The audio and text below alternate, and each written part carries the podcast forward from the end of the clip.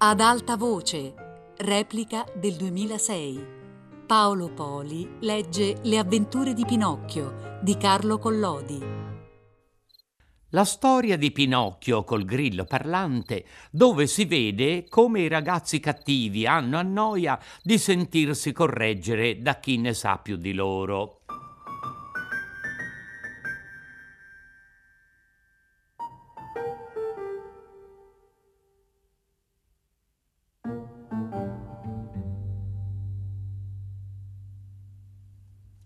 Vi dirò dunque, ragazzi, che mentre il povero Geppetto era condotto senza sua colpa in prigione, quel monello di Pinocchio, rimasto libero dalle grinfie del carabiniere, se la dava a gambe giù attraverso i campi per far più presto a tornarsene a casa, e nella gran furia del correre saltava greppi altissimi, siepi di pruni e fossi pieni d'acqua, tale quale come avrebbe potuto fare un capretto o un leprottino inseguito dai cacciatori.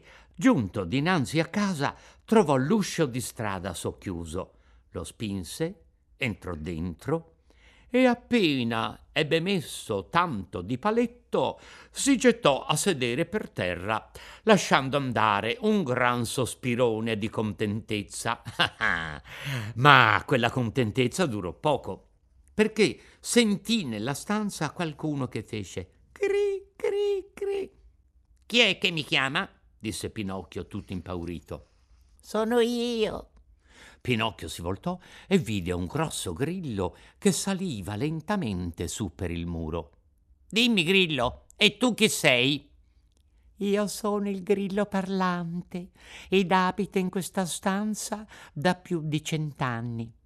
«Oggi però questa stanza è mia», disse il burattino, «e se vuoi farmi un vero piacere, vattene subito senza nemmeno voltarti indietro».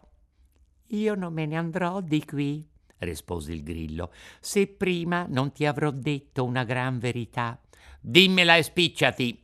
«Guai a quei ragazzi che si ribellano ai loro genitori e che abbandonano capricciosamente la casa paterna. Non avranno mai bene in questo mondo e prima o poi dovranno pentirsene amaramente». «Eh, canta pure, grillo mio, come ti pare e piace, ma io so che domani all'alba voglio andarmene di qui, perché se rimango qui avverrà a me quel che avviene a tutti gli altri ragazzi, vale a dire mi manderanno a scuola e per amore o per forza mi toccherà a studiare, e io, a dirtela in confidenza, di studiare non ne ho punto voglia. E mi diverto più a correre dietro alle farfalle e a salire su per gli alberi a prendere gli uccellini di nido». «Povero grullerello, ma non sai che facendo così diventerai da grande un bellissimo somaro e che tutti si piglieranno gioco di te?» «Chetati, grillaccio del malaugurio!» gridò Pinocchio. Ma il grillo, che era paziente e filosofo, invece di aversi a male di questa impertinenza, continuò con lo stesso tono di voce: «E se non ti garba di andare a scuola, perché non impari almeno un mestiere, tanto da guadagnarti onestamente un pezzo di pane?» «Vuoi che te lo dica?» replicò Pinocchio, che cominciava a perdere la pazienza. «Fra tutti i mestieri del mondo non ce n'è che uno solo che veramente mi vada a genio». «E questo mestiere sarebbe?» «Quello di mangiare, bere, dormire, divertirmi e fare dalla mattina alla sera la vita del vagabondo». «Per tua regola», disse il grillo parlante con la sua solita calma, «tutti quelli che fanno codesto mestiere finiscono quasi sempre all'ospedale o in prigione». «Bada, grillaccio del malaugurio, se mi monta la bizza, guai a te». «Povero Pinocchio, mi fai proprio compassione». «Perché ti faccio compassione?» «Perché sei un burattino e quel che è peggio, perché hai la testa di legno». A queste ultime parole Pinocchio saltò su tutto infuriato e, preso Di sul banco un martello di legno lo scagliò contro il grillo parlante. Forse non credeva nemmeno di colpirlo, ma disgraziatamente lo colse per l'appunto nel capo, tanto che il povero grillo ebbe appena il fiato di fare cri, cri, cri. E poi rimase lì, stecchito e appiccicato alla parete.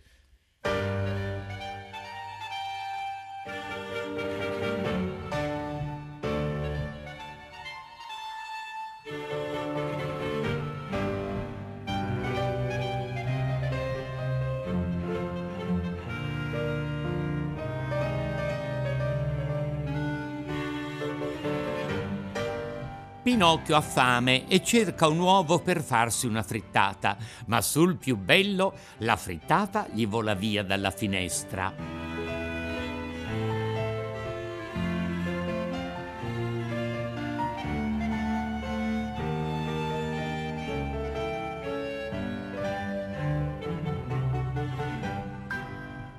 Intanto incominciò a farsi notte e Pinocchio, ricordandosi che non aveva mangiato nulla, sentì un'uggiolina allo stomaco che somigliava moltissimo all'appetito, ma eh, l'appetito nei ragazzi cammina presto e difatti dopo pochi minuti l'appetito diventò fame e la fame dal vedere al non vedere si convertì in una fame da lupi, una fame da tagliarsi col coltello. Il povero Pinocchio corse subito al focolare dove c'era una pentola che bolliva e fece l'atto di scoperchiarla per vedere che cosa ci fosse dentro.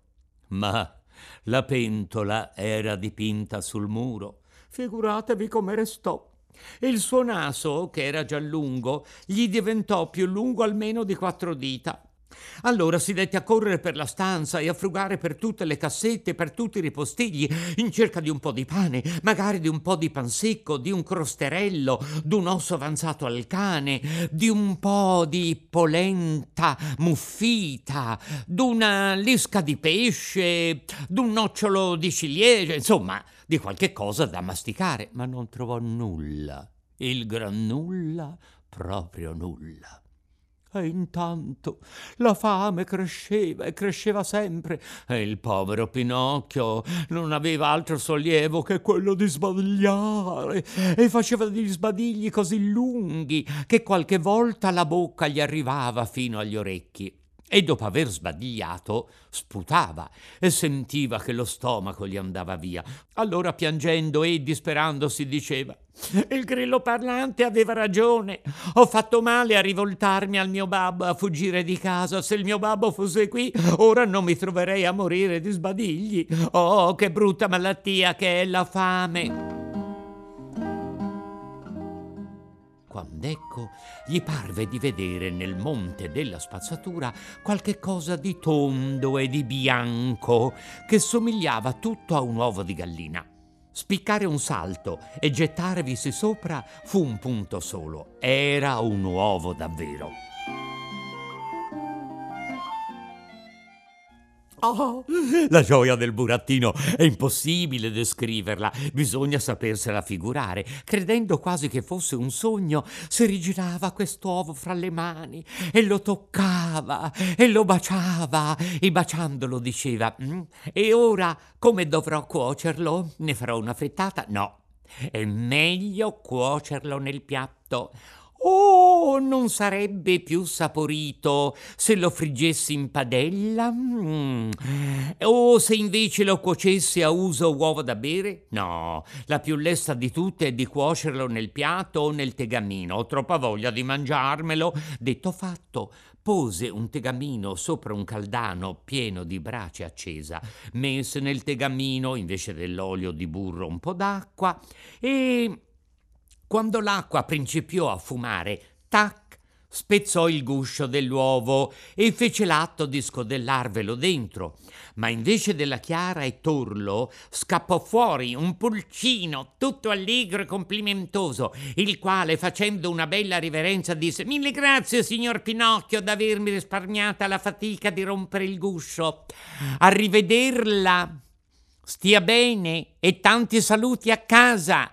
Ciò detto, distese le ali e, infilata la finestra che era aperta, se ne volò via a perdita d'occhio. Il povero burattino rimase lì come incantato, con gli occhi fissi, con la bocca aperta e coi gusci dell'uovo in mano.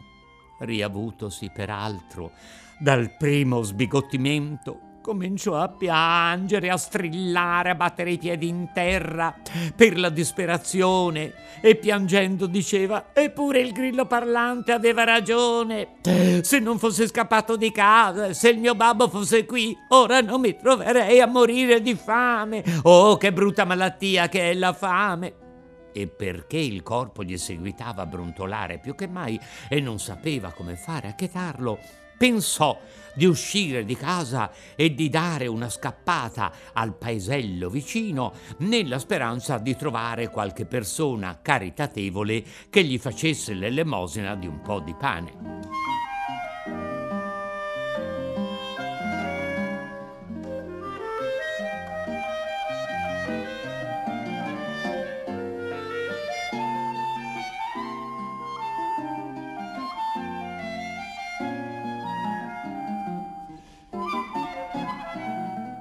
Pinocchio si addormenta coi piedi sul caldano e la mattina dopo si sveglia coi piedi tutti bruciati.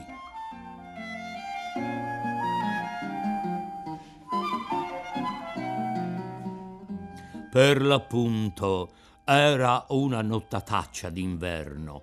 Tuonava forte forte, lampeggiava come se il cielo pigliasse fuoco, e un ventaccio freddo e strapazzone, fischiando rabbiosamente e sollevando un immenso nuvolo di polvere, faceva stridere e cigolare tutti gli alberi della campagna. Pinocchio aveva una gran paura dei tuoni e dei lampi, se non che la fame era più forte della paura, motivo per cui accostò l'uscio di casa e, presa la carriera, in un centinaio di salti arrivò fino al paese, con la lingua fuori e col fiato grosso come un cane da caccia, ma trovò tutto buio e tutto deserto. Le botteghe erano chiuse, le porte di casa chiuse, le finestre chiuse, e nella strada nemmeno un cane. Pareva il paese dei morti. Allora Pinocchio, preso dalla disperazione e dalla fame, si attaccò al campanello d'una casa e cominciò a suonare a distesa, dicendo dentro di sé: qualcuno si affaccerà. Difatti s'affacciò un vecchino col berretto da notte in capo, il quale gridò tutto stizzito: che cosa volete a quest'ora? Che mi fareste il piacere di darmi un po' di pane? Aspettami costì, che torno subito, rispose il vecchino, credendo di aver da fare con qualcuno di quei ragazzacci rompicolli che si divertono di notte a suonare i campanelli delle case per molestare la gente per bene che se la dorme tranquillamente. Dopo mezzo minuto la finestra si riaprì e la voce del solito vecchino gridò a Pinocchio: «Fatti sotto e para il cappello!»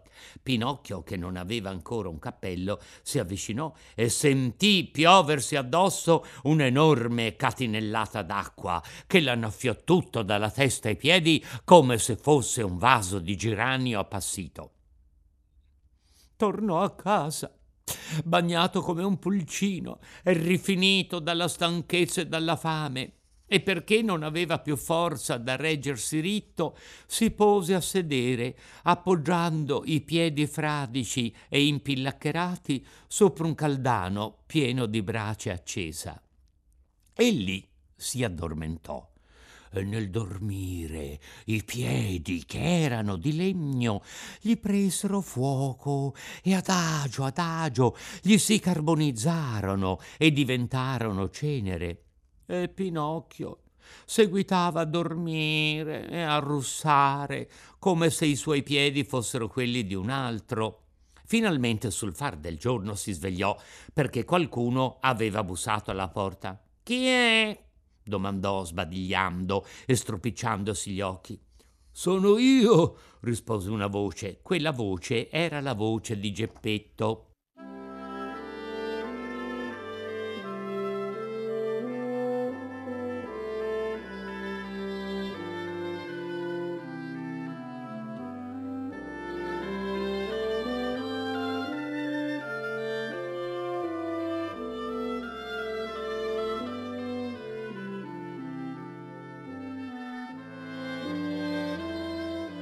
Geppetto torna a casa e dà al burattino la colazione che il pover'uomo aveva portata per sé.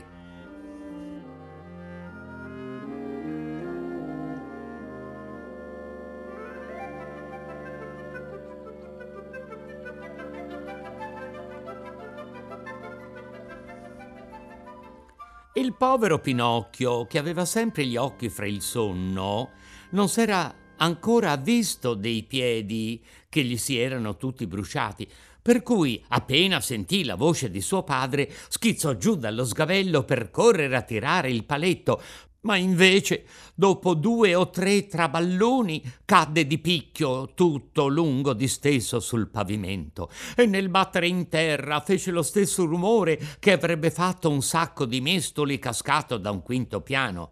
«Aprimi!» intanto gridava Geppetto dalla strada. «Babbo mio, non posso!» rispondeva il burattino piangendo e ruzzolandosi per terra. «Perché non puoi?» «Perché mi hanno mangiato i piedi!» «E chi te li ha mangiati?» «Il gatto!» disse Pinocchio vedendo il gatto che con le zampine davanti si divertiva a far ballare alcuni trucioli di legno. «Aprimi, ti dico!» ripeté Geppetto. «Se no, quando vengo in casa il gatto te lo do io!» «Non posso star ritto, credetelo, oh, povero me, povero me! Mi toccherà camminare coi ginocchi per tutta la vita!» Geppetto, credendo che tutti quei piagnistei fossero un'altra monelleria del burattino, pensò bene di farla finita e, arrampicatosi su per il muro, entrò in casa dalla finestra. Da principio voleva dire e voleva fare, ma poi, quando vide il suo Pinocchio sdraiato per terra e rimasto senza piedi davvero, allora sentì intenerirsi e, presolo subito in collo, si dette a baciarlo e a fargli mille carezze e mille moine, e coi lucciconi che gli cascavano giù per le gote gli disse singhiozzando: «Pinocchiuccio mio, com'è che ti sei bruciato i piedi?» «Non lo so, babbo, ma credetelo che è stata una nottataccia d'inferno e me ne ricorderò finché campo. Tonava, balenava e io avevo una gran fame. Allora il grillo parlante mi disse: ti sta bene, sei stato cattivo e te lo meriti. E io gli dissi: bada, grillo. E lui mi disse: tu sei un burattino e hai la testa di legno. E io gli tirai un martello di legno e lui morì, ma la colpa fu sua, perché io non volevo ammazzarlo. Prova ne sia che messi un tegamino sulla brace accesa del caldano, ma il pulcino scappò fuori di Sarivedella e tanti saluti a casa, e la fame cresceva sempre, motivo per cui quel vecchino col berretto da notte, affacciandosi alla finestra, mi disse: fatti sotto e para il cappello. E io con quella catinellata d'acqua sul capo, perché il chiedere un po' di pane non è vergogna, non è vero, me ne tornai subito a casa, e perché avevo sempre una gran fame messi i piedi sul caldano per asciugarmi, e voi siete tornato e me li sono trovati bruciati, e intanto la fame l'ho sempre e i piedi non li ho più. Ihihihi. E il povero Pinocchio cominciò a piangere e a berciare così forte che lo sentivano da cinque chilometri lontano. Geppetto, che di tutto quel discorso arruffato aveva capito una cosa sola, cioè che il burattino sentiva morirsi dalla gran fame, tirò fuori di tasca tre pere e, porgendogliele, disse: «Queste tre pere erano per la mia colazione, ma io te le do volentieri, mangiale e buon pro ti faccia». «Se volete che le mangi, fatemi il piacere di sbucciarle». «Sbucciarle?» replicò Geppetto meravigliato. «Non avrei mai creduto, ragazzo mio, che tu fossi così boccuccia e così schizzinoso di palato. Male, male. In questo mondo fin da bambini bisogna avvezzarsi a boccati e a saper mangiare di tutto, perché non si sa mai quel che ci può capitare. I casi son tanti». «Voi direte bene», soggiunse Pinocchio, «ma io non mangerò mai una frutta che non sia sbucciata. Le bucce non le posso soffrire». E quel buon uomo di Geppetto, cavato fuori un coltellino e armatosi di santa pazienza, sbucciò le tre pere e pose tutte le bucce sopra un angolo della tavola. Quando Pinocchio in due bocconi ebbe mangiata la prima pera, fece l'atto di buttar via il torsolo, ma Geppetto gli trattenne il braccio dicendogli: «Non lo buttar via, Tutto in questo mondo può far comodo. «Eh, ma io il torsolo non lo mangio davvero!» gridò il burattino, rivoltandosi come una vipera. «Chi lo sa, i casi son tanti!» ripeté Geppetto, senza riscaldarsi. Fatto sta che i tre torsoli, invece di essere gettati fuori dalla finestra, vennero posati sull'angolo della tavola in compagnia delle bucce. Mangiate, o per dir meglio, divorate le tre pere, Pinocchio fece un lunghissimo sbadiglio e disse piagnucolando: «Ho dell'altra fame!» «Ma io, ragazzo mio, non ho più nulla da darti!» «Proprio nulla nulla!» «Ci avrei soltanto queste bucce e questi torsoli di pera!» mm, «Pazienza!» disse Pinocchio. «Se non c'è altro, mangerò una buccia!» E cominciò a masticare. Da principio torse un po' la bocca, ma poi, una dietro l'altra, spolverò in un soffio tutte le bucce, e dopo le bucce anche i torsoli, e quando ebbe finito di mangiare ogni cosa, si batté tutto contento le mani sul corpo e disse gongolando: «Ora sì che sto bene!» «Vedi dunque», osservò Geppetto, «che avevo ragione io, quando ti dicevo che non bisogna avvezzarsi né troppo sofistici né troppo delicati di palato. Caro mio, non si sa mai quel che ci può capitare in questo mondo. I casi son tanti».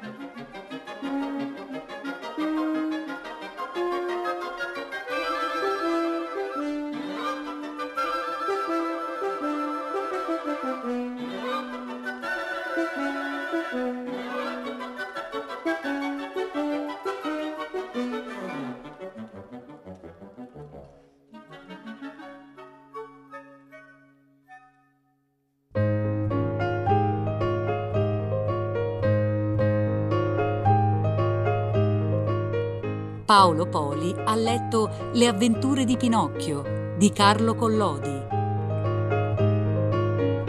Tutte le puntate sul sito e sull'app Rai Play Radio. Ad alta voce è un programma Rai Radio tre.